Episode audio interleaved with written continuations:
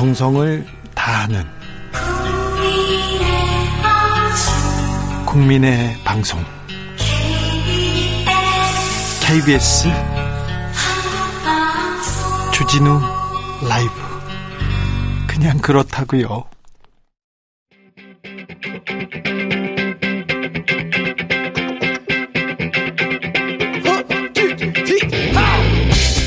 국회 할 말 있습니까? 국회의원한테 민원 넣고 싶으세요? 그렇다면 잘 오셨습니다. 21대 국회 으뜸 친절랑 박주민과 함께하는 주민센터.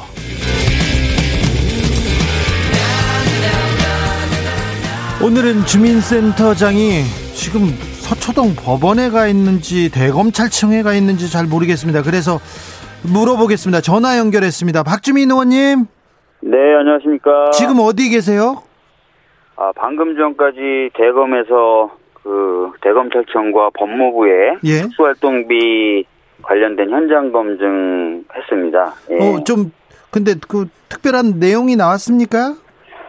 아닙니다. 뭐 저희들이 볼 수 있었던 자료 자체가 예. 굉장히 한정돼 있었거든요. 그러니까 총액을 정리한 표, 예. 그다음에 어, 특수활동비가 지급될 때 작성되는 서류의 샘플, 뭐 이런 것들만 제공이 돼서 실제로 뭐 어떤 형태로 지출이 됐는지, 그 다음에 뭐 문제가 있는지를 확인하기 매우 부족한 그런 자료들만 봤기 때문에 네, 뭐라고 근- 말씀드리기 참 어렵습니다. 근데 그럴 줄 알았잖아요. 근데 굳이 왜 가셨어요? 저희는 뭐 이번에 좀 자료가 나올 줄 알고 예. 예. 아니 갑자기 근데 검찰 법무부 특수활동비가 왜 이게 문제가 되는 거죠?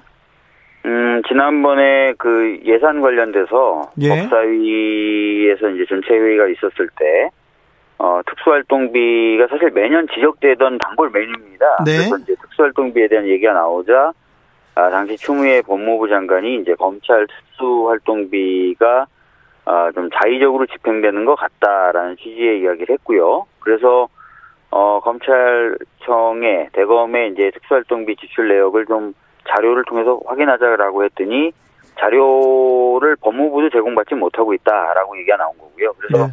그렇다면 어, 서류가 있는 현장에 가서 검증을 하자 이렇게 얘기가 된 거고요. 그러니까 이제 야당 의원들은 아 그러면 검찰 그러니까 대검의 특수활동비 관련된 자료만 검증하지 말고 법무부의 특수활동비도 검증하자 이렇게 돼서 오늘 어, 법무부와 대검의 그 특수활동비 관련된 현장 검증이 있었던 것입니다. 네. 자, 근데 검찰과 법무부의 특수활동비 뭐 현장 검증까지 있었어요. 그러면 다음번에 이제 국회에 가서 뭐 더 따지고 어떤 다른 국면으로 넘어갑니까? 글쎄요, 오늘 뭐 여당이든 야당이든 공의한 이야기는 그 자료가 굉장히 빈약해서 예.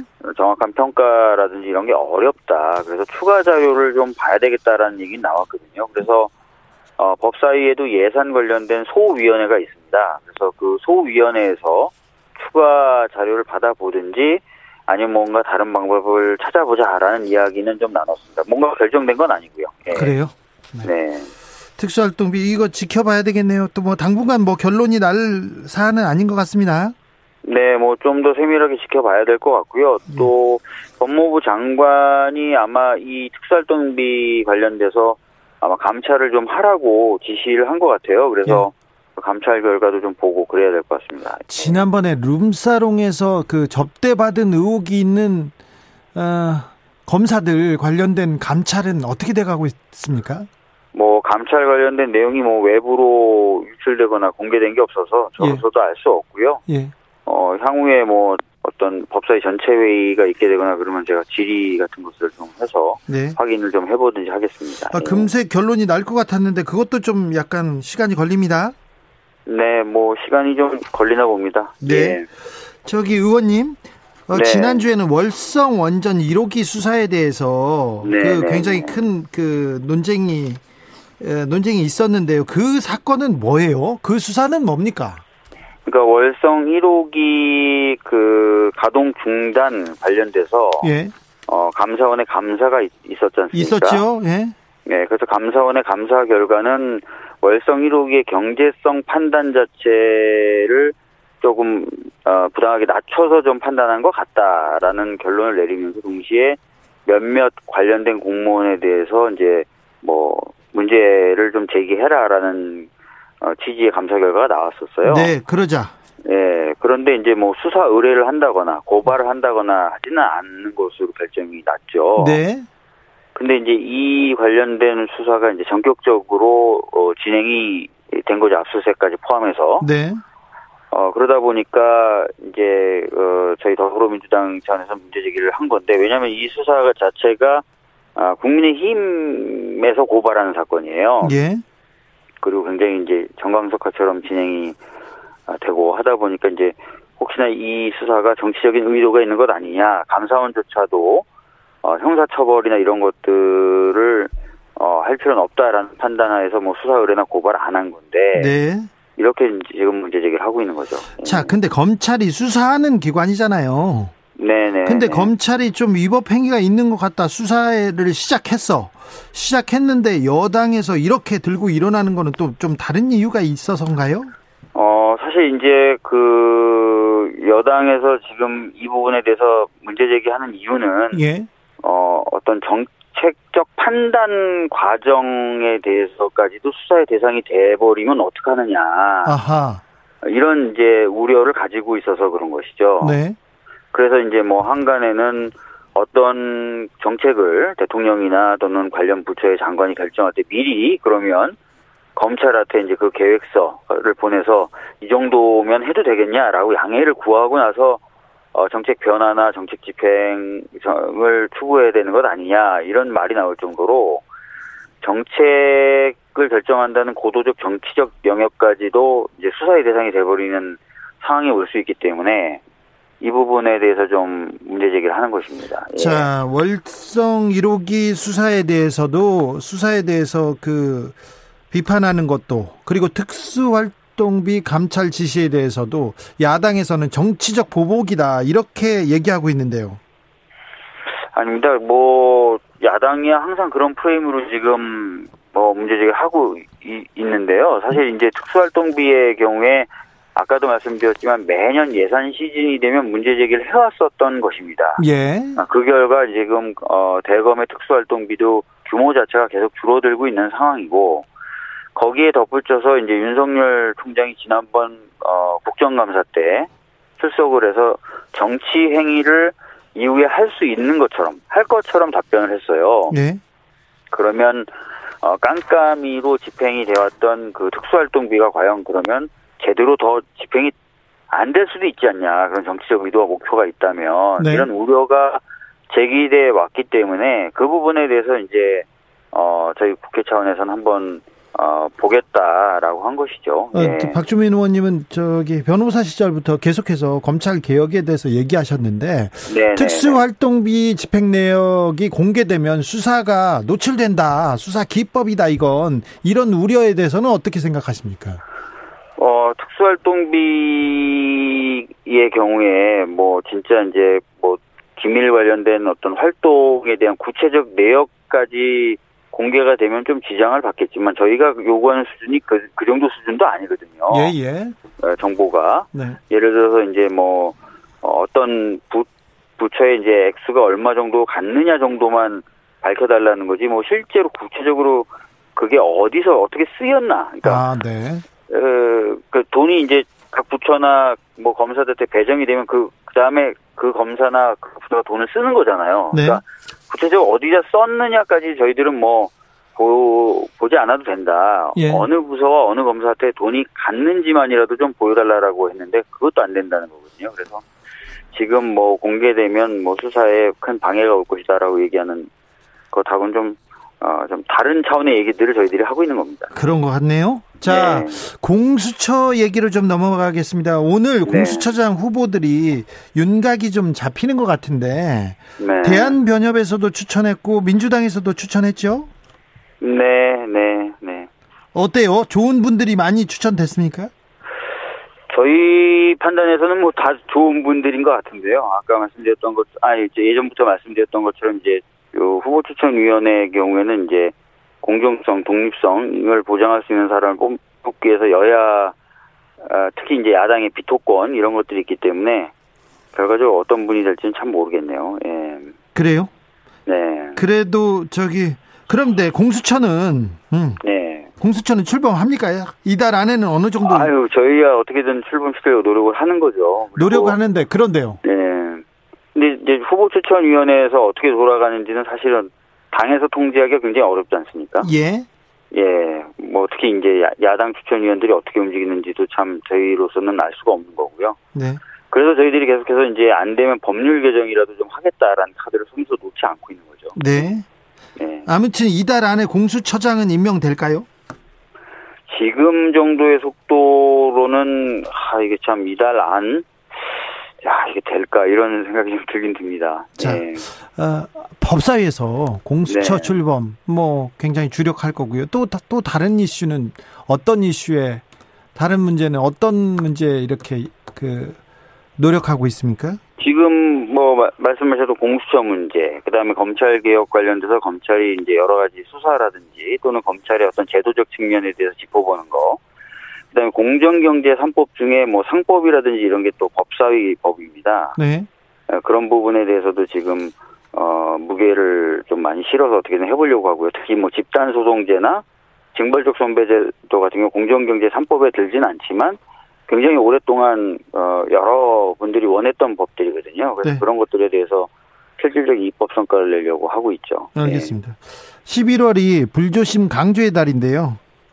박주민 의원은 지역구에서 불조심을 위해서 뭐뭐 네. 포스터 그리기 그런 거 안 합니까? 저는 그런 건 안 하고 있습니다. 예. 그런 건 안 합니까? 지금은 네네. 지금 대검에서 지금 여의도로 돌아오고 계세요? 아, 오늘 좀 다른 일정이 있어서요. 지금 목동 쪽으로 가고 있습니다. 알겠습니다. 밥 먹고 하세요. 예. 네네, 알겠습니다. 지금까지 주민센터 박주민 의원이었습니다. 감사합니다. 네. 네.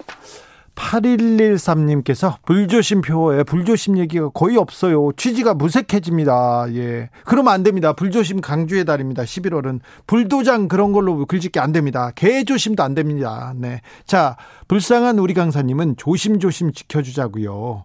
심히 걱정됩니다. 특히 담배불이 제일 큰 걱정인 거 아시죠? 네, 그렇습니다. 산에 가서 산에 가서 아 산에 가서 8113님이 한 얘기예요. 네. 불쌍한 우리 강사님인 줄 알았습니다. 자, 죄송해요. 다시 갈게요. 8113님이 불조심으로 삼행시도 보냈어요. 불조심 얘기가 없다고.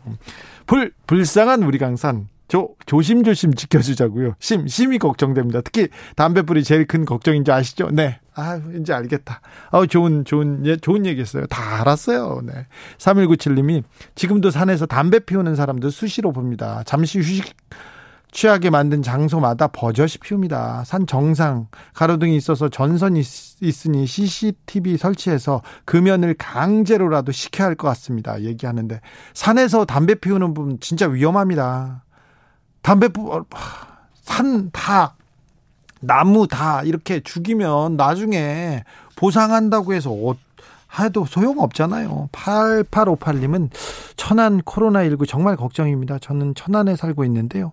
지금 이처럼 심각한 상황인데 간혹 마스크 안 쓰고 다니시는 분들 계셔서 더욱 걱정입니다. 제발 자신의 건강과 다른 사람 배려하는 차원에서 귀찮고 답답하더라도 꼭 마스크 착용해 주시면 좋을 텐데 꼭 착용해 주세요. 아, 라디오 정보센터 다녀오겠습니다. 정한나 씨. 정치 피로, 사건 사고로 인한 피로, 고달픈 일상에서 오는 피로. 오늘 시사하셨습니까? 경험해 보세요. 들은 날과 안 들은 날의 차이. 여러분의 피로를 날려줄 저녁 한 끼 시사. 추진우 라이브.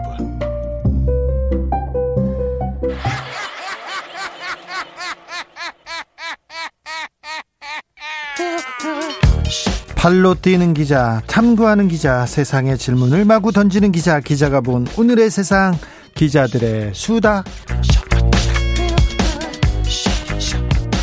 라이브 기자실을 찾은 오늘의 기자는 은지오고요. 시사인 김은지입니다. 네, 주말 잘 보내셨어요? 네, 덕분에 잘 보냈습니다. 뭘 덕분까지야. 자, 첫 번째 뉴스부터 가볼까요? 네, 미국판 비정상의 정상화가 시작될 예정입니다. 그게 가능할까요? 그게 잘 될까요? 바이든 후보가 당선됐다는 얘기죠. 네, 뭐 일종의 적폐청산 이런 이야기들을 갖다 붙이기도 하는데요. 저는 우선 그런 단어를 붙여봤습니다. 예. 바이든이 지난주 개표가 자기에게 유리하게 진행되면서 이미 인수위 홈페이지를 공개했는데요. 예. 홈페이지 주소가 Build Back Better 그러니까 한국말로 옮기면 더 나은 재건 이런 뜻입니다. Build back better. 네, 굉장히 저보다 발음이 나으신데요. 아, 그래요? 네. 어, 그 바이든의 정책들이 그러니까 트럼프 대, 통령의 시대를 되돌리겠다 이런 얘기 아니에요? 네, 기본적인 시각이 그겁니다. 트럼프가 지금 망가뜨렸다라고 하는 건데요. 경제, 사회, 대외 정책 전반을 다 망가뜨렸기 때문에 일종의 회복하겠다라는 것들이 상당 부분 그 슬로건에 들어가 있습니다. 예. 네, 그래서 지금 일종의 비정상의 정상화를 하겠다라고 하는 건데요. 네. 슬로건 보면 회복, 재건 이런 키워드들이 굉장히 많이 등장합니다. 네. 아, 우리나라에서도 좀 많이 배웠으면 하는데 자 바이든의 정책, 바이든 시대에 뭐가 달라질 건지 하나하나 좀 따져 볼까요? 먼저 경제는 어떻게 됩니까? 네, 가장 관심이 많은 분야일 텐데요. 네. 최저임금 인상, 친환경 에너지 산업에 대한 투자, 거대 기업 법인세 인상, 부자 증세 이런 내용들을 담고 있습니다. 자, 최저임금 인상, 부자 증세, 법인세 인상 이런 내용이에요. 여기서 많이 들어본 이야기이긴 그렇죠. 한데요. 예, 이 프로젝트는 기본적으로 전통 민주당 지지층이었지만 2016년 대선에서 떠나간 이들을 겨냥한 바가 있는데요. 예. 실제 이번 대선 결과를 보면 효과가 있었다라고 볼 수가 있습니다. 어떻게요? 왜냐하면 버니 샌더스에게 열광했던 젊은층들이 2016년에 힐러리가 당선 후보로 당선되면서 떠나갔었고요. 네. 게다가 러스트벨트라고 지목되고 있는 북동부의 제조업 쇠퇴로 일자리 잃어가는 사람들이 있었는데 그 당시 2016년에 민주당을 안 찍었었거든요. 그렇죠. 블루칼라 노동자들 이 대거 트럼프를 찍었잖아요. 네, 그런데 이제 이러한 정책들이 좀 유효했다라고 볼 수 있는 게 이번에 이쪽에서 지지율이 상승했고 실제로 러스트벨트가 굉장히 중요한 관건이었습니다. 아, 거기서 이겼잖아요. 네. 아, 그래서 지금 최저임금 인상, 부자 증세에 대해서 좀 더 짙어지겠네요. 이런 색채가. 네, 그래서 연방법원 최저임금, 아, 연방의 법정 최저임금을 시급 7.5달러, 그러니까 한국 돈으로는 8,500원 정도인데요. 이것을 두 배 올려서 15달러로 하겠다라고 약속을 대선 했습니다. 공약이 최저임금 두 배 인상이었어요? 네, 그렇습니다. 어, 세, 세네요. 두 배. 예. 네, 네, 그리고 물론 주에 따라서 또 달라질 수는 있는데 우선 연방의 법정 최저임금을 올리겠다라고 하는 거고요. 예. 게다가 2조 달러, 그러니까 한국 돈으로는 2천조 원 넘게 투자해서 친환경 에너지를 어, 개발하겠다라고 하는 건데요. 친환경 에너지에 2,253조 원. 와, 많이 쓰네요. 네, 거기다가 전기차, 배터리 생산 등을 해서 중간재 수요가 발생하면 거기다가 또 제조업의 일자리가 늘어난다. 이러한 생각들입니다. 전기차, 배터리 이쪽 사업은 약간 전도가 유망하네요.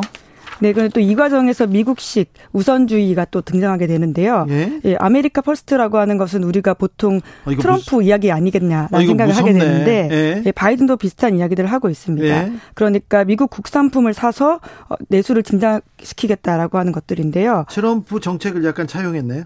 네, 그렇습니다. 트럼프 정부는 하지만 그것을 의무적으로 사겠다라는 건 없었는데요. 오히려 네. 어떤 부분에서는 더 셉니다. 어. 의무적으로 그것을 사도록 하겠다라고 하는 건데 거기에 연방 정부가 4천억 달러, 그러니까 450조 넘는 돈들을 들여서 국산품을 의무 구매하겠다 이렇게 약속을 했습니다.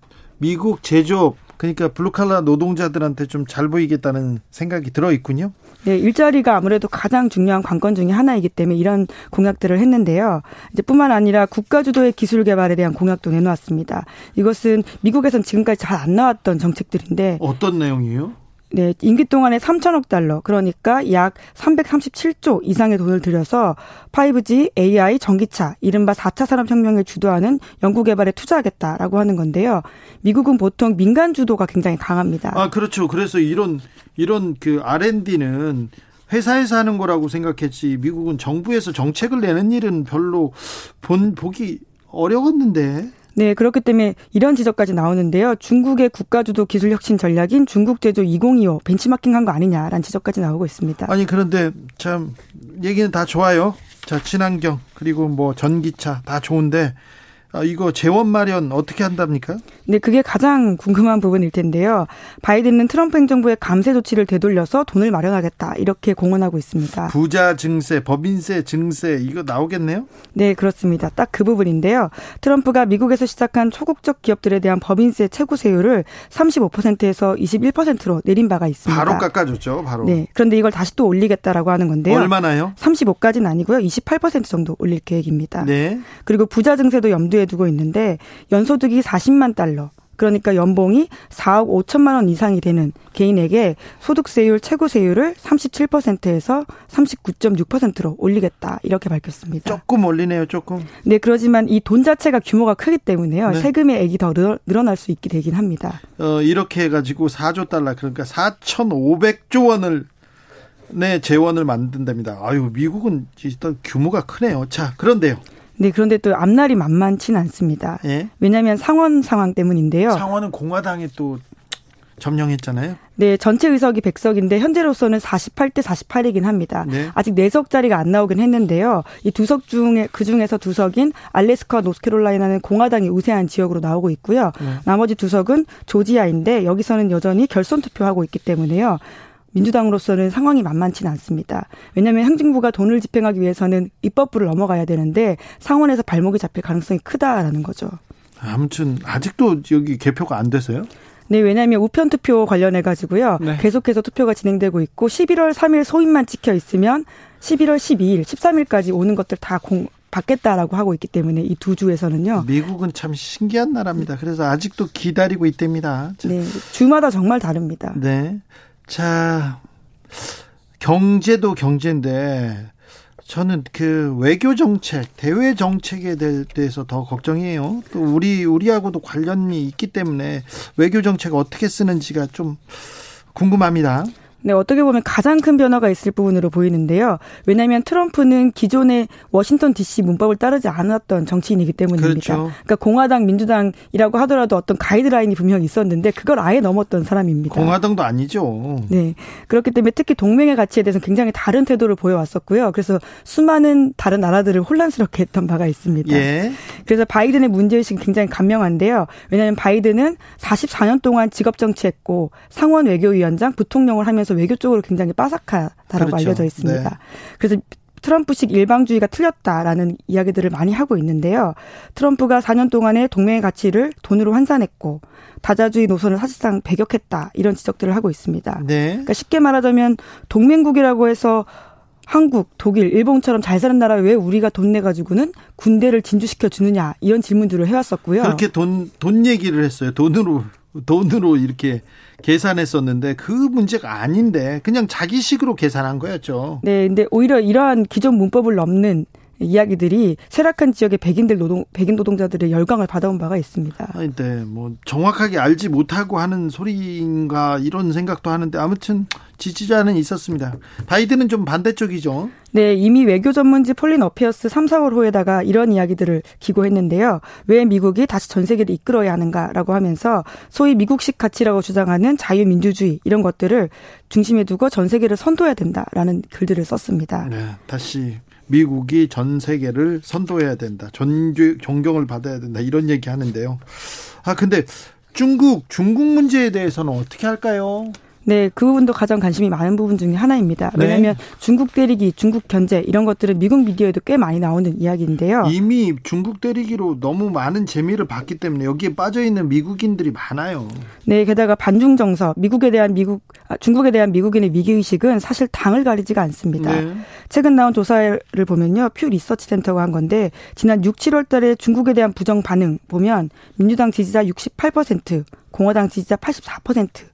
이렇게 싫다라고 응답했습니다. 매우 높네요, 매우. 네, 그렇기 때문에 바이든도 당장 그렇게 옮겨가긴 힘들 것으로 보이고요. 기본적으로 바이든도 중국이 미국의 경쟁자다 이런 인식이 강합니다. 게다가 반칙을 서슴치 않는 반인권 국가다라는 것도 내심적으로 드러내고 있고요.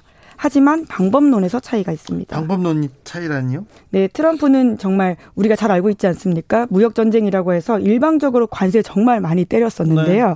하지만 바이든은 민주주의 체제의 동맹국들과 좀 연대해서 중국을 압박하는 방식으로 갈 것이다. 이런 전망이 나오고 있습니다. 아, 우리한테 가장 관심사는 한반도 정책을 바이든은 어떻게 할 것인가인데요.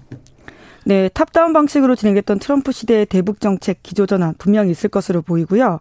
왜냐하면 트럼프가 굉장히 이례적이긴 했습니다. 아, 네. 뭐. 정상이 바로 만난다라는 것들은 전에 없던 방식이었고 앞으로도 쉽지 않은 방식인데요. 네. 다시 전통적인 문법으로 돌아가서 bottom-up 그러니까 아래 실무 협상 팀에서부터 내용을 만들고 정상이 만난다 이런 식으로 갈 것으로 보이고요. 그렇게 된다면 아무래도 시간이 좀 더 걸릴 것으로 보입니다. 아, 조 바이든 미국 대, 통령 당선인이 김정은 국무위원장과 마주 앉게 될지 다 마주 앉으려면 얼마나 많은 시간이 필요할지 좀 걱정입니다. 근데 트럼프 대통령이 한번 만났기 때문에 어, 만나는 거에 대해서 두려움과 이렇게 거부감이 있지는 않을 거예요. 네, 전략적 인내 이야기들이 많이 나오긴 하는데요. 이제 그것이 재판되지는 않을 거다라는 전망도 많습니다. 왜냐하면 바이든도 자기 의제가 필요하고 그 당시에 북한과 지금 북한이 다르기 때문에 똑같이 움직이진 않을 거다라는 전망도 크고요. 그런데 아까 정세현 장관도 지적했는데 어, 대외 정책 라인업을 꾸릴 때까지는 아마 북한 문제가 우선 이슈가 안 될 거예요. 그래서 그렇죠. 네. 그래서 우리한테 주어진 시간이 그리 길지만은 않다고 생각하는데 이거 걱정입니다. 음. 아무래도 중동 정책이 중요하고 다른 정책이 조금 중요하겠죠. 뭐 정책 리뷰하는데 시간도 좀 걸리기 때문에요. 한 6개월 정도는 걸리지 않을까 싶은데 그럼에도 불구하고 우선순위로 올라갈 수 있게 또 이제 열심히 한반도 운전자론이 작동해야 되지 않을까 싶습니다. 아, 그러니까요. 그래서 남 쪽에서 우리가 역할을 하고 이 북미 관계, 남북미 관계를 이끌어야 되는데 우리가 조금 주춤하는 사이에 북한이 뭘 쏘아대고 실험할까봐 그게 걱정이에요. 아무튼 우리는 누가 돼도 할 일이 많습니다. 또 가야 할 길은 멀고요. 험합니다. 아이고 참. 다음 뉴스로 넘어가 볼까요? 네, 국정원 댓글 부대원은 죽지 않는다. 단지 안 보일 뿐이다.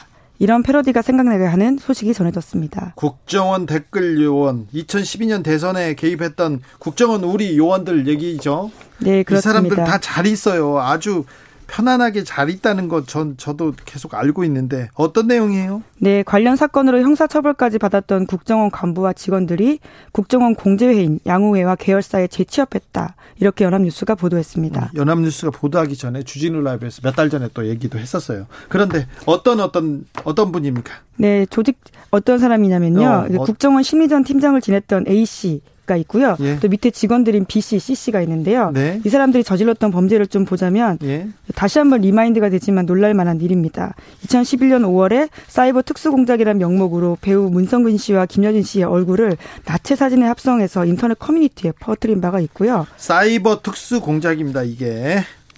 네. 네. 그렇습니다. 그리고 국정원 직원 B 씨와 C 씨는 이런 정치 댓글들을 달았는데요.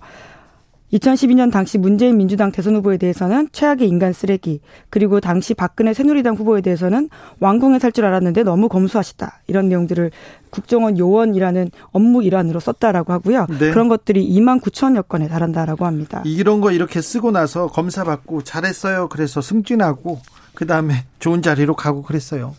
네, 물론 문재인 정부가 들어서고 나서 국정원 내 적폐청산 TF가 생겨가지고 이들이 모두 처벌을 받긴 했습니다. 처벌을 받았다고요? 안에서? 아, 안에서 받지 않고요. 이제 검사 검찰에 기소를 해서 수사를 받고 그리고는 법적으로 처벌을 받았는데요. 법적으로 처벌받은 사람은 극히 일부고요. 그 사람들도 그 처벌은 미비했다는 내용도 다시 전해드립니다. 네, 이제 그럼에도 불구하고 이 처벌까지 받았던 사람들을 다시 재취업시켜서 월급을 주는 행태가 버젓이 저질러지고 있다라는 것도 문제 중의 하나입니다. 네. 그러니까요. 네, 그래서 이에 대한 문제점들이 계속 지적되고 있는데요. 국정원은 이렇게 이야기합니다. 양호회가 독립기관이라서 관여하기 어렵다라고 하지만요. 양호회 기금 상당 부분이 국정원이 지원하고 있기 때문에 국정원 묵인 하에 결과적으로 사람들 챙겨준 게 아니냐 이런 비판을 받는 거죠. 그렇죠. 국정원이 아유 양호회가 어떤 곳인데 사실 양호회, 경호회 이런 약간 그 관변 단체들이 지금껏 그 우리 사회에서 끼쳐온 영향, 악영향에 대해서도 조금 어, 청산하고 갔어야 되는데 이런 부분이 이런 부분이 실제 제, 제대로 되지 않았어요. 국정원 뭐 적폐청산 TF팀이 적폐청산 작업 을 했다고는 하지만 거의 다 봐줬어요. 서훈 원장께서 그때 그 당시에. 네, 그래서 실형이 확정된 사람들에게도 파면하지 않고 면직 처리해줘서 연금 일부라도 수령할 수 있게 해줬다라는 지적도 나오고 있고요. 그리고 양후에는요 국정원보다 더 돈을 더 많이 줄 거리요. 그래서 거기서 편안하게 잘 먹고 삽니다. 그러니까 재발 방지에 대한 아무런 시그널이 되지 않는다라는 비판을 할 수밖에 없죠. 네. 지금 박지원 국정원장이 갔는데 이거는 거의 서훈 원장 체제에 있었던 일인데 서훈 원장이 지금 청와대에 가서 열심히 일하고 있지만 국정원에서 적폐청산, 국정원 개혁을 위해서는 굉장히 못했다는 거. 서훈 원장님 서훈에도 들으세요. 잘못하셨어요 그 부분. 자 마지막으로 어, 만나볼 뉴스는 어떤 뉴스입니까? 네, 오마이뉴스가 교제살인 108건 판결문을 분석해서 공개했습니다. 네, 교제살인이요? 네, 새로운 단어로 들리실 텐데요. 예. 오마이뉴스가 그렇게 단어를 붙였습니다. 보통 데이트 폭력이라고 불리는 사건에 대해서 그렇게 이름을 붙인 건데요. 오마이뉴스가 법적으로 결혼하지 않은 상태로 서로 사귀다가 상대를 죽인 사건을 이렇게 부르겠다라고 밝혔습니다. 그렇죠. 뭐 끔찍합니다. 네, 데이트라는 서정적인 단어를 지우고 사건의 본질에 더 다가가기 위해서 교제 살인을 명명했다라고 하는 건데요. 아유, 교제도 빼고 그냥 살인이라고 하죠. 그리고 가까운 사람을 살인했고 사랑했던 사람을 살인했으니까 이건 진짜 나, 나쁜 살인. 네, 그래서 판결문을 어디 있겠습니까만 예. 이건 진짜 극악한 사람입니다. 네, 그래서 판결문을 검색해서 찾아낸 사건들을 재발굴했, 재발굴했다라고 보면 되는 건데요. 네. 2016년부터 2018년 사이에 판결문 중에서 남성이 여성을 죽인 사건은 108건이었다라고 하고요. 여성이 남성을 죽인 사건은 2건이었다라고 합니다. 네, 108건데 2건입니다. 자, 그런데요. 네, 이제 그렇게 따져보면요. 지금 그러니까 지난 3년 동안 목숨을 잃은 여자들이 열흘에 한 번꼴이라고 볼 수 있는 건데요. 열흘에 한 명씩 그러니까 그 연인한테 전, 살해당했다라고 할 수 있는 거죠. 끔찍하네요. 네. 게다가 판결문을 통해서 확인할 수 없는 교제살인 피해자가 적지 않다. 이렇게 오마이뉴스가 지적하고 있는데요. 그렇겠죠. 왜냐하면 언론을 통해 보도됐지만 찾을 수 없는 판결문이 상당했다라고 하고요. 예. 일부는 비공개 상태였다라고 합니다. 네. 그렇기 때문에 현실은 더 그 이상이다, 더 끔찍하다라고 추측할 수 추측할 수 있는 부분입니다. 판결문에 좀 주요 자주 등장하는 뭐 사례가 있습니까? 네, 숱하게 등장하는 표현이 있다라고 본 기사가 지적을 하고 있는데요. 헤어지자고 해서 죽임을 당하는 경우가 많았다라는 거죠. 헤어지자고 했더니 죽인다고요? 네, 이런 표현이 실제로 등장을 많이 한다라고 하는데요. 피해자가 헤어지겠다는 의사를 밝히자 피해자에게 다시 교제하자고 하였지만 끝내 이를 거절당하고 라는 식의 이유로 살인을 저질렀다라는 겁니다. 또 다른 해줄 얘기 있습니까? 네, 그러니까 이 시리즈가 계속 되고 있는데요. 이번 첫 번째 기사가 나온 거고요. 해당 기사를 보면 우리가 살고 있는 세상이 아직까지도 얼마나 예, 갈 길이 먼지를 좀 다시금 깨닫게 되고요. 좀 오마이뉴스가 더 힘을 내서 추가 보도를 해줬으면 좋겠습니다. 폭력이 정당화될 수 없습니다. 근데 사랑하는 사람한테 폭력을 썼다고요? 작은 폭력이라도 이게 정당화될 수 없습니다. 한 번 쓰기가 어렵지 두 번, 세 번은 계속 이어집니다. 그러니까 절대 용서해 주면 안 돼요. 그리고 남자가 위협한다고요? 그럼 경찰에 바로 신고하십시오. 그리고 경찰이 그런데 미온적으로 대응한다고요? 그러면요. 또 신고하십시오. 안 되면 여기에 주진우 라이브라도 보내십시오.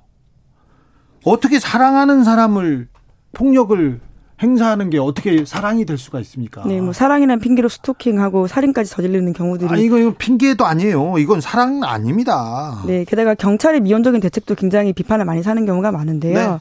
네. 예, 경찰도 이런 사건에 있어서 좀 미온적이지 않게 대응할 필요가 있을 것으로 보입니다. 저 사람 착해. 술 먹어서 그래. 술 먹고 나서 무릎 꿇고 빌었어. 아니에요. 안 착한 거예요. 또 술 먹을 거예요. 또 폭력할 거예요. 그러니까 신고하셔야 됩니다. 네. 기자들의 수다 지금까지 시사인 김은지 기자 함께했습니다. 감사합니다. 감사합니다. 아, 9149님이 불불불 불조심에 대해서 표어를 보냈는데요. 불, 불, 불은 조, 조심, 조심, 또 조심하면 심, 심장 떨리는 놀랄 일이 없어지죠. 자나깨나 불조심합시다. 이런 얘기 보내주셨습니다. 교통정보센터 다녀올까요? 오수미 씨. 테이크아웃 시사 나왔습니다. 오늘도 하나 챙겨가세요. 주진우 라이브.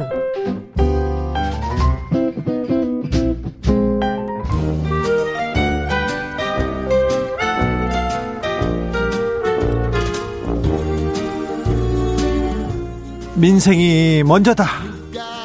함께 잘 먹고 잘 사는 법 찾아보겠습니다. 민생과 통하였느냐? 생생민생 통 안지나서나 민생 생각 안진걸 민생경제연구소장 어서 오세요. 네 안녕하십니까. 주말 하루는 쉬세요? 아니요 못 쉬었어요 못 쉬었어요. 뭐 하셨어요 주말에? 주말에도 뭐 집회하는데 갔다 왔는데 특히 지금 네. 삼성생명 안보험 안보험 가입자들이요. 예예. 예. 암이 걸렸어요. 네. 그럼 보험료를 줘야 되잖아요. 근데 삼성생명에서 안 준다며. 다른 생명보험회사들은 다, 다 줬어요. 금감원에서 공고해가지고 그게 요양병원 입원비라면 6만 원안 주고 있는 거예요. 삼성생명만. 네. 그래서 지금 삼성생명 암보험 환자들이 암이 걸려 있는 상태에서 지금 본사에서 오늘로 301일째 네. 농성을 하고 계세요. 그래서 오늘 아침에 날도 추운데 집회를 해서 거기도 갔다 왔고요. 네. 그 다음에 1시에는 오늘이 11월 9일이잖아요. 그래서 경제 우리 헌법 119조가 경제민주화 조항을 규정하고 있거든요. 그래서 네. 시민 노동단체들, 민생단체들이 경제민주화 119 선포 시 오늘은 이제 11월 9일은 앞으로 경제민주화 날로 해달라. 거기도 갔다 왔고요. 알겠습니다. 방금 전에 삼성... 국회 앞에서 농성도 하고 왔습니다. 어떤 농성이요? 중소상공인 단체들이 이제 재벌 대기업들이 골목 상권까지 다 침투하니까 거기에 대한 탐욕을 규제해주고 또 배달앱 행포 같은 거 근절하는 법률들 통과시켜달라는 농성을 하고 계세요. 거기도 갔다 왔습니다. 자, 생생민생 통해서 우리 안진걸 소장과 함께 계속해서 택배 노동자의 처우에 대해서 저희가 계속해서 다루고 있습니다. 매주 다루고 있는데요. 예. 예. 좀 나아지고 있습니까? 예. CJ 대한 통운에서 추가 분명히 나아진다고 제가 말씀드렸잖아요. 그렇죠. 추가 인력 투입하기로 예. 했지 않습니까? 그래서 제가 오늘 일부러 이 대형 박스도 갖고 왔어요. 예. 택배 사람들이 이용하는. 네. 저번에 지난주에 이제 구멍 뚫린 박스 갖고 왔잖아요. 예. 구멍 안 뚫렸네. 편했어요. 예. 구멍 없는 거거든요. 네. 짐 조금 들어있어요 피켓들. 네. 너무 이 자체가 미끄럽고 힘들어요. 알겠어요. 그러니까 알지 우리도 알지. 박스에 손잡이 하나 설치하는 것을 지금 제대로 설치 안 하고 있어서 예. 오늘 국회에서 민주당에서 소학행 특별위원회 출범식 있었습니다. 거기 의제 중에 하나가 모든 박스 무거운 박스에는 손잡이 설치라는 게 있었는데. 그리고요. 자 이렇게 오래 걸리는 이런 게 오래 걸리는 것처럼 택배 기사님들 관련해서도 분명히 대기업들이 제가 발, 말씀드렸잖아요. 추가 인력 분류 작업을 예. 인원을 새로 투입한다. CJ만 해도 4천 명을 새로 뽑아가지고 그 비용을 자기들 내겠다 했잖아요. 예. 근데 알고 봤더니 50%를 대리점하고 기사님들한테 전가하겠다 그런 겁니다. 아이고 50%나요. 그러면 그러면 택배 기사님들한테도 비도 비용 부담 올 거잖아. 안 그래도 그러니까 400개 날라가지고 막 2,000만 명을 받아가고 있는데 2, 300 받고 있는데 거기서 만약에 50% 비용 부담을 하게 되면요. 대리점이 형편이 좋은 데는 자기들이 많이 내겠지만 대리점들이 열악하다 그랬잖아. 한 2,000개 정도 흩어져 있다 그랬잖아요. 네. 거기에 기사님들 10명 정도가 배속돼 있고 평균적으로 그럼 대리점에서 기사님들한테 전가해 버리면 수입이 더 줄어드는 문제가 발생합니다. 아이고, 자, 이 그래서 문제는 지난주 목요일 날 참여연대에서 기자회견했는데 저도 갔다 왔습니다. 네, 알겠습니다. 항의를 하고 왔습니다. 이 문제에 대해서 택배 분류 비용 문제에 대해서 잠깐 인터뷰 준비해 뒀습니다. 김세규 전국 택배연대 노동조합 교육선전국장님 아, 전화 연결돼 있습니다. 안녕하세요. 네, 안녕하세요. 지금 그러니까 CJ 대한통운에서 네. 비용을 자기네들이 택배 분류 인원 투입하겠다고 해놓고 비용은 50%만 된다는 겁니까? 네네. 그 지난 20일 날 CJ 대한통운이 어, 분류 인력 분류 작업 인력을 투입하겠다고 약속을 해놓고 500억이라는 예산까지도 이제 밝힌 바 있는데요. 네. 저희는 저희들뿐만 아니라 국민 모두가 그걸 보고 당연히 CJ가 돈을 낼 거라고 생각을 했는데 현장에 저희가 좀 조사를 해보니까 그 50%는 대리점한테 전가하는 것으로 그렇게 추진하고 있는 것으로 확인되고 있습니다. 50%를 대리점한테 그 부담 전가하면 택배 네. 기사님들한테 네. 비용 전가할 것 같아서 그게 걱정입니다. 예, 저희는 CJ 대한통운이 대리점한테 뭐 50%든 그 어떤 액수라도 전가를 시키면 어, 저희는 100% 택배 노동자들한테 그것이 전가된다고 보고 있습니다. 그럼 어떠한 대책들이 필요하다고 보십니까? 당연히 CJ 대한통운이 지금 코로나 이후에 택배 물량의 엄청난 증가로 많은 이득을 보고 있는 CJ 대한통운이 전액을 부담해야 된다고 저희는 생각하고 있습니다. 예. 어, 그래서, 어, 그, 산재보험 가입하는 걸 의무하겠다고는 밝혔는데, 이건 어떻게 돼가고 있습니까? CJ 대한통운에서? 뭐 시에 대한 통운이 뭐 그렇게 밝히긴 했지만 실제로 산재보험료는 대리점과 택배 기사가 반반씩 부담하는 지금 형태고요. 산재보험료도 역시 마찬가지로 CJ가 원청에서 전액 부담하는 방향으로 제도 개선이 이루어진다 해야 된다고 생각하고 있습니다. 아니 그러면 CJ에서는 CJ 대한통운에서는 발표는 했는데 실질적으로는 네. 좀 구멍이 많네요. 그렇습니다. 그게 저희가 CJ랑 택배기사가 바로 직계약을 한 거면 상관이 없는데 그 중간에 대리점이라는 이상한 체계를 둠으로써 CJ 대한통운이 자신의 책임과 의무를 벗어날 수 있는 그런 것들을 마련하고 있다고 저희는 보고 있습니다. 국장님 그러면 택배 어, 기사님을 위해서 그리고 택배 네. 산업을 위해서 이 구조적인 문제 어디서 어떻게 바꿔야 됩니까? 일단은 택배 회사들, 시리대한통운이나 한진이나 롯데 같은 재벌 택배 회사들이 예? 자신들이 택배 노동자들을 자신들의 직원으로 인정하고 그에 대한 책임과 의무를 다하는 것으로부터 출발을 해야 된다고 생각하고요. 예? 저희 택배 노동자들은 대리점 체계가 있음으로 해서 수수료도 떼이고 그 다음에 실제로 저희들이 어떤 필요한 것들을 차후 개선해달라고 요구하면 대리점은 그런 것들을 할 수 있는 능력과 권한이 없고 어, 이런 상황이 지금 악순환이 계속되고 있, 있는 상황이라고 말씀드리고 싶습니다. 예. 어, 김세규 국장님이었습니다. 시간 내주셔서 감사합니다. 네, 감사합니다. 자, 안지걸 소장님. 예, 예, 예. 자, 구조적인 문제를 조금 해결해야 될 것 같네요, 여기는. 예. 그러니까 우리 김세국장님 아주 이제 열심히 하시는 분인데요. 네. 핵심 문제가 두 가지입니다. 네. 다시 한번 정리합니다. 네. 분류 작업을 공짜로 대여섯 시간 투입되면 이미 그때 진이 빠지고 그래서 1시부터 작업을 해도 400개라고 치면 1, 2분에 하나씩 나눠도 밤 11시, 12시에 끝나는 겁니다. 아, 그거 어렵죠. 분류 작업을 네. 제발 올해 영업이익이 추정컨대 시제 대한통만 3천억이 넘습니다. 3천억이 넘는데 모든 택배 회사들이 지금 영업이익이 급증하고 있습니다. 그렇죠. 코로나 시대. 자, 그 비용을 시제 대한통도 뭐라 했냐면 500억 정도 든다 그랬습니다. 예. 영업이익이 줄어드는 건 맞지만 영업이익이 적자가 되는 건 아니잖아요. 네. 3천억에서 예를 들면 3,500억의 영업이익에서 500억을 빼도 3천억이 되는 막대한 영업이 남으니까 자 분류 자금은 100% 택배사들이 내는 게 맞습니다. 네. 그러면 이제 우리 국민들 일자리가 한 만 개 정도 늘어나는 좋은 효과도 생기고요. 네. 자, 두 번째. 그렇게 이제 분류 작업이 줄어들어도 400개를 나눈다는 거 하면 아까 400개만 나눈다 해도 1, 2분의 하나를 나눠야 10시간이 안에 끝납니다. 예. 그러니까 그러면 그렇게 해서 버는 돈이 만약에 400, 4, 500이 된다. 최종적으로 가져가는 돈이. 그러면 그 물건을 좀 줄일 수가 있겠죠. 300개로. 예. 근데 지금 단가는 정확하게 자, 우리 국민들께 현재 2,500원 정도를 우리가 내면 그 물건을 제품을 만들고 판매하는 이커머스 업체라든지 제조업체들 있잖아요. 예. 뭐 대형 온라인 쇼핑몰 여기서 1,730원을 가져간다고 국토교통부가 발표를 했습니다. 예. 나머지에서 어 기사 몫이 기사님들 몫이 800원에서 850원쯤 되는데 여기서 부가세 10%를 빼고요. 여기서 다시 대리점 그 저희들은 필요가 없다고 생각하는 대리점이 중간에 끼어 있다 그랬잖아요. 한 2천 개 정도가. 네. 거기가 그분들이 최소 20%에서 30%까지 가져갑니다. 예. 그래서 기사님들이 남는 금액은 550원 정도가 됩니다. 하나 택배를 예. 옮길 때마다 550원 정도요. 자, 단가가 너무 싸, 싸니까 어떻게 해야 되겠습니까? 하나라도 더 날라야 되겠죠. 예. 이렇게 되다 보니까 밤 11시, 12시까지 나르게 된 겁니다. 그래서 네. 지금 우리 택배연대 노조나 택배 과로사 대책위에서 우리가 공부를 하기로는 만약에 받아가는 택배 단가 150원만 올라가도 400개를 나르던 거에서 300개만 나르면 된다는 겁니다. 그러면 예. 노동 시간이 줄어들겠죠. 그러니까 그만큼 줄어드는 시간만큼 다른 또 택배 기사를 채용해야 되기 때문에 또 다시 일자리가 늘어나는 효과가 발생하게 됩니다. 그래서 음. 자 분류 작업에 사람 뽑아서 투입하고 그 비용은 본사가 내고요.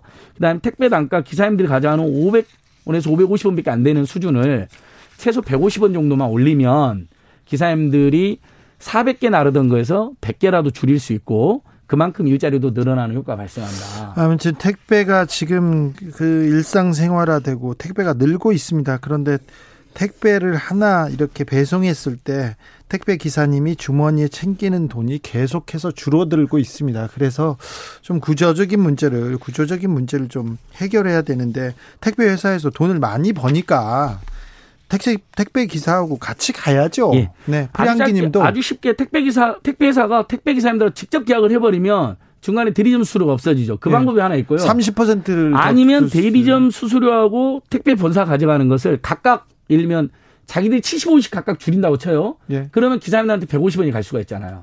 알겠습니다. 그렇게 하든 아니면 직접 계약하라도 둘 중에 하나 빨리 결단을 내려가지고. 프양기님이 택배 예. 회사들이 조금씩 조금 더 함께하는 것이 해결책이네요. 그렇죠. 예. 회사가 조금 돈을 많이 벌고 있잖아요. 그러니까 어, 그 같이 일하는 분들 어, 생계와도 관련이 있고 생명과 관련이 있는 문제 아닙니까? 자꾸 사람이 죽지 않습니까? 그러니까 좀 좀 보살펴 주세요. 좀 어, 좀 살펴보자고요. 네. 자, 다음 얘기로 넘어가겠습니다. 반값 등록금이 지금 뭐 어디까지 예, 와 있어요? 지금 요게 중앙정부의 반값 등록금은 대학생들의 55%가 국가장학금을 받는 상황까지 진척이 됐습니다. 아, 그래요? 그러나 45%는 엄격한 성적 기준이나 소득 기준 때문에 한 푼도 못 받는 문제가 발생하고 있습니다. 네. 현재는 성적이 B 이상, 소득 기준은 소득 8분이니까 9분이 10분이면 한 푼도 못 받고 있는 문제가 있습니다. 예. 이제 요러다 보니까 지방 정부가 이제 나서는 건데요. 본인이 어 받은 등록금에서 국가 장학금분을 빼고 나머지 절반을 지원해주는 반값 등록금 정책을 시행하는데요. 경기도 안산이 제일 먼저 시행했고 그래서 최대 200만 원. 그리고 최근에는 내년부터 고양이 올해는 안산이 제일 먼저 실시를 했고 내년부터는 고양시가 최대 150만 원의 반값 등록금을 지원하고요. 얼마 전에는 경기도 용인시에서 도입한다 해서 제가 토론을 갔다 왔고 경기도 여주시 여주시도 도입하고 있습니다. 아 지역에서 예. 지역에서 지금 반값 등록금을 위해서 정책을 추진하고 있습니까? 자 이제 예를 들면 이런 거죠. 주진우 대학생이 등록금이 800만 원인데 국가장학금을 300만 원을 받았다 그러면 500만 원이잖아요. 잠깐만요. 예. 등록금이 800만 원 정도 돼요. 800만 원에서 1000만 원. 수도권 주요 대학은 예. 그래요? 1000만 원이 더 넘는 데도 있습니다. 아, 네. 예. 그러니까 보통 수도권 대학들은 1000만 원 안팎이니까 그냥 800에서 1000만 원이라 치면 만약에 등록금 1000만 원인데 국가장학금이 300만 원 나왔다. 그럼 남은 700만 원도 얼마나 큰 부담입니까? 그렇죠. 그러면 그 절반을 지자체들이 돕겠 이제 지원하겠다는 건데요. 네. 근데 지자체들의 재정 한도가 있으니까 안산은 200만 원까지 고양시는 150만 원까지 이렇게 돕겠다는 겁니다. 예. 그게 이제 확산돼 가고 있는데요. 그 과정에서 정말 놀라운 제가 지역을 확인했는데 놀라운 지역이 정말 어디입니까? 놀랍습니다. 네. 제가 오늘 아침에 페이스북에도 장문에 글을 썼는데 강원도 화천은요. 화천은 산천어 축제 네, 산천어 축제로 유명하잖아요. 네. 근데 그다음에 경기도 강원도지사 최문순 지사하고 이름이 똑같은 군수가 있어서 그걸로도 화제가 됐는데 아, 최문순 지사님, 네. 최문순 군수님인데 여기는 모든 대학생들한테 무상교육을 실시합니다. 화천에서요? 예, 하천 관내에 사는 대학생들 무상 교육을 대학생까지 무상교육인데 그러니까 예를 들면 화천에 살고 있는데 타 지역으로 대학생이 간다 하더라도 네. 등록금을 지원해 준 겁니다. 800만 원, 800만 원. 자, 화천에서 난 예. 사람은 화천이는 대학 교육까지는 우리가 화천이 책임질 거야 이런 거네요. 그렇습니다. 어떻게 이게 가능하죠? 그러니까 그동안 전시성 예산이라든지 불효불급했던 예산들을 다 삭감하고 오로지 교육에 투자하자. 아하. 여기는 학생들한테도 만약에 걸어 다니면 버스가 필요 없잖아요. 네. 근데 화천군이 서울보다 더 넓어요. 예. 그래서 버스를 타야 될 상황이잖아요. 버스비를 지원합니다. 예. 이게 얼마 전에 경기도 화성시가 아동 청소년들한테 무료 버스를 해서 화제가 됐잖아요. 예. 그거 이제 거기는 시장 이름이 또 재밌게 본인이 서민의 철모다 해서 서철모라는 분인데. 아이고 참. 그러니까 네. 여기는 이제 강- 하천군은 최문순 군수님이고요. 예. 여기는 교통부도 지원합니다. 그러니까 네. 자, 아이가 태어나서 초중고가 지금 이제 중앙정부에서 다 무상교육을 하고 있잖아요. 예. 내년부터는 초중고가 모두 무상교육에 친환경 무상급식 적용됩니다. 예. 근데 버스비는 본인들이 냈어야 돼요. 네. 근데 화천군이 이미 버스비를 본인들이 군이 내고 있고요. 예. 그 다음에 두 번째, 대학은 지금 국가장학금만 일부 지급되고 있는데 아예 국가장학금 받는 외의 돈, 우리 학생 학부모 내야 될 돈을 화천군이 100% 무상교육을 지원해 주니까 어떤 일이 발생했느냐? 예. 이사가 늘어나고 인구수가 늘어나고 전학 오는 학생이 늘어납니다. 아유 가야 그전에 되겠네. 학교가 수십 개씩 없어지고 있는데 네. 오히려 학생이 늘어나고 있고요. 자, 전국 평균 출산율이 작년에 한 명이 안 됩니다. 우리가 예. 출생 이제 출생률이라 그러죠. 아이가 태어난 비율. 하천은 지금 1.6명에 달합니다. 엄청나게 이게 예. 거의 1.5배에서 두 배로 향하고 있습니다. 네. 출생률도 올라가고 있습니다. 자, 우리가 아이 낳고 키울 때 가장 걱정되는 게 뭡니까? 교육비. 교육비, 교육 문제, 양육비, 네. 양육 문제잖아요. 네. 정말 잘 키우고 싶은데 그거 잘 못 키울까봐 못 낳는 경우도 있잖아요. 낳고 싶어도. 네. 최소한 하천에서는 이 문제가 해결돼 버렸고 이게 너무 화제가 돼서 지금 심포지엄까지 열리고 있습니다. 그러게요. 네. 이거 이거 따져보고 이거 공부해야 될 것 같습니다. 아이 기르기 좋은 화천. 아, 이게 교육은 책임진다. 이 문제를 아, 지난번에 저희가 주필에서 아, 전남이입니다. 전남의 어떤 동네는 사람이 하나도 안 지나가는데 도로를 100몇 억, 200몇 억 들여가지고 막 도로를 건설하고 그 경제성도 없는데 그런 얘기 했는데 예. 아, 이번 그러니까 화천에서 그래서, 그래서 화천군이 이런 거예요. 바로 방금 그 문제. 저도 제가 아는 고향이나 지을 다녀보면 사람도 별로 없는데 고속 뭐냐 큰 도로를 짓는 경우를 많이 다리 봤어요. 쌓고요, 뭐 예. 방파제 쌓고 그 다음에 계속 돈. 무슨 전시성 행사 같은 거 많이 하잖아요. 예. 그냥 사람이 아니라 허공에 날아가거나 일부 업자만 특혜를 보는 그런 걸 다 줄인 다음에 우리 아이들 아이가 대학을 졸업할 때 돈이 하나도 안 들게 해주고 심지어 버스비까지 지원해 주지 않으니까 인근에서 하천군으로 이사를 오는 거예요. 어, 그렇죠. 하나 더 말씀해 드릴게요. 지금 서울의 부잣집 학생들이 사교육을 잘 받았고 좋은 대학, 이른바 좋은 대학 가서 이게 교육 불평등이 생겨 이게 어, 결국은 사회적 지위도 대물림 되잖아요. 네, 네. 그런 분들이 의사가 되고 검사가 되고 판사가 돼서 우리 지금 국민들이 걱정을 하고 있는 거거든요. 인성은 부족하고 공부만 잘한 거 아니야. 사교육 잘 받아서. 근데 네. 화천은 그래서 화, 하천 군이 학습관을 따로 만들어 가지고요. 알겠어요. 그걸 공교육에서 사교육을 시켜주는 거예요. 우리 화천 얘기는 또 해야 되겠네요. 그러니까 이, 이 모델은 지금 다른 지역에서 다 분노하셔야 돼요. 아 이런 모델이 가는데 우리 지역은 안 하고 있느냐. 그렇죠. 하자 우리 지역도. 알겠습니다. 안재영님이 그러면 애 낳지만 하기도 애를 낳게 되는 그런 안재영님이 아니 우리 안진결 소장님 흥분 안 하시는 날이 언제 올까요? 기업들 고용주들 좀 잘합시다 얘기하는데 그런 날은 안 옵니다. 걱정 마십시오. 아니 근데 이 하천구는 기분 좋은 흥분입니다. 그러니까 네. 아까 택배사한테는 이제 화가 난 거고요. 그다음에 네. 박스 아직도 구멍 안 뚫는 알겠어요. 박스 화가 구멍, 났는데 박스 구멍. 오스카님이 택배 택배 기사가 제일 맞이 가져가야 되는데 이상하네 얘기합니다. 네. 여기까지 할까요? 하천군 사례 네. 전국적으로 확산시켜야 됩니다. 알겠습니다. 열심히 긍정적으로 발로 뛰겠습니다. 생생민생 통 안진걸 수장 함께했습니다. 감사합니다. 고맙습니다. 아이유, 조연아, 양다일이 함께 부른 길 들으면서 주진우 라이브 여기서 마무리하겠습니다. 저는 내일 오후 5시 5분에 돌아옵니다. 지금까지 주진우였습니다.